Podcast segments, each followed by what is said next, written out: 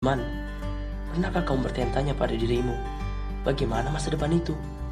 Apakah kamu akan menjadi orang sukses kelak? Apakah kamu akan bahagia?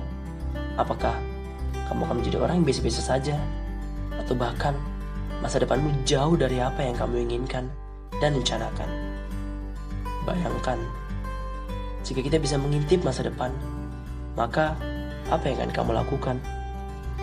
Jika masa depanmu buruk, mana yang akan kamu pilih?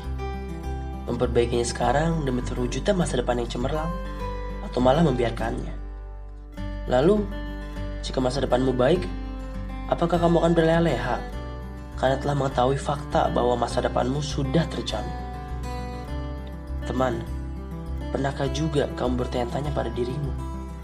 Andai waktu dapat kuputar kembali, sehingga semua kegagalan dan kesalahan yang kulakukan di masa lalu dapat aku perbaiki sehingga semua ini tidak akan terjadi. Sekarang teman, mari kita bayangkan.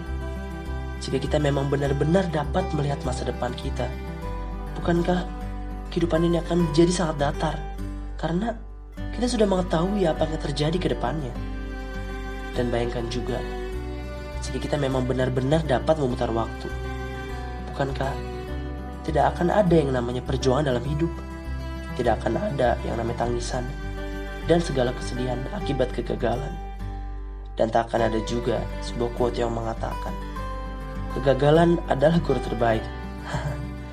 Karena kita tak akan pernah merasakan apa itu kegagalan dalam hidup kita.